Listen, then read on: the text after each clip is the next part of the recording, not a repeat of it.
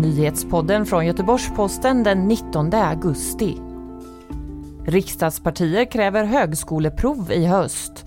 Många svenskar vill se munskydd i kollektivtrafiken och Malis president avgår efter förmodad statskupp.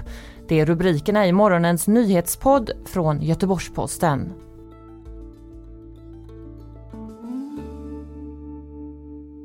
Fyra riksdagspartier kräver att regeringen ändrar beslutet att ställa in höstens högskoleprov, det rapporterar Ekot. Moderaterna och Liberalerna har tidigare krävt en ändring.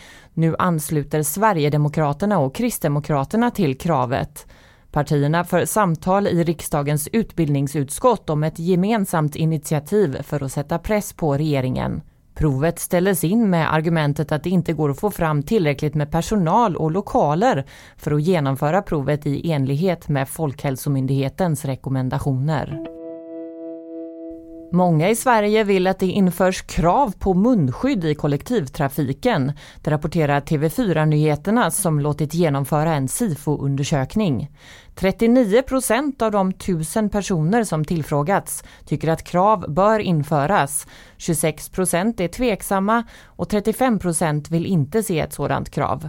Folkhälsomyndigheten är tveksam till ett munskyddskrav.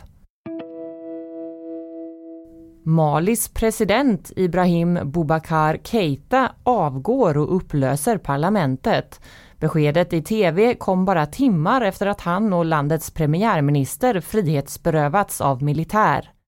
Bortförandet skedde efter en orolig sommar präglad av protester som bland annat riktat sig mot presidentens oförmåga att få bukt med korruptionen. Gårdagens händelser i landet har fördömts och kritiserats av FN, Afrikanska unionen, Frankrike och EU. Nu på morgonen utlovar militärjuntan som tagit makten att man går in i en politisk övergångsperiod som ska leda fram till nyval.